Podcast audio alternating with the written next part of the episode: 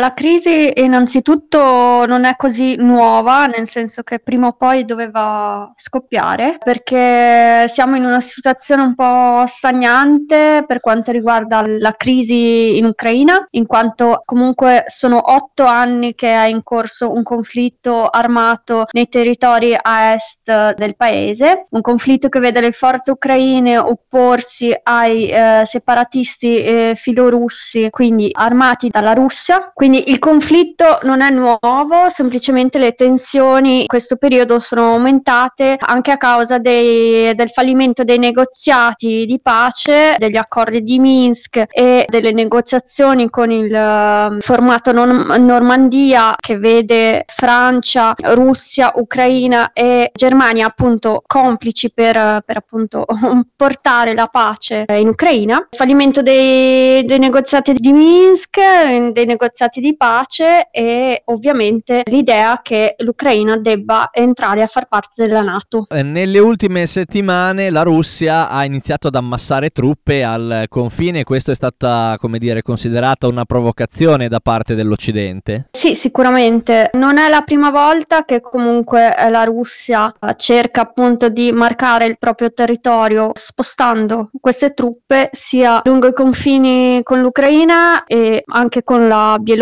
adesso e ovviamente ehm, la presenza insomma sul, sul Mar Nero. Nello scacchiere internazionale abbiamo visto anche però le prese di posizione di Stati Uniti e Gran Bretagna, quali come dire sbocchi può avere questa crisi a tuo avviso? Beh, in realtà è difficile un po' prevedere le mosse di questo scacchiere internazionale perché appunto ci sono più membri che gestiscono le, le forze di potere in atto, ecco. Diciamo che sicuramente diplomatici statunitensi e britannici hanno eh, evacuato il personale non necessario, quindi non in- indispensabile dalle proprie, dalle proprie ambasciate a Kiev, quindi un po' per un timore, una preoccupazione anche a livello proprio di, di sicurezza internazionale. Nel frattempo la Nato, appunto, quindi in, in primis gli Stati Uniti stanno schierando uh, anche loro soldati, navi e aerei uh, comunque nei territori del, di tutta l'Europa dell'Est, quindi non solo l'Ucraina. E questa può essere vista anche come una provocazione comunque espansionistica della stessa Nato nei confronti della, della Russia per far fronte un po' alla controparte russa. Ecco. L'Unione Europea in questo scenario che ruolo sta giocando? L'Unione Europea fino adesso ha sempre supportato la causa comunque ucraina, ma uh, per lo più a parole, nel senso che sì, gli aiuti umanitari ci sono stati, sebbene magari minori. Il problema principale dell'Unione Europea è che finora non è mai stata così unita e compatta nell'idea generale per quanto riguarda proprio la crisi ucraina, perché ogni Stato membro ha una propria politica economica e di relazioni politiche economiche con la Russia abbastanza um, diversa, ecco. Quindi è difficile trovare una soluzione comune. Per adesso Bruxelles ha stanziato 1,2 miliardi di euro eh, in aiuto in aiuti umanitari che arriveranno quanto prima dopo queste ultime tensioni. Ecco. Domani appunto ci sarà un vertice a Parigi che eh, probabilmente riuscirà magari a chiarificare un po' la situazione. Ecco. Tu ti trovi a Kiev, come vive questa situazione la popolazione civile, insomma i cittadini ucraini? È difficile anche qui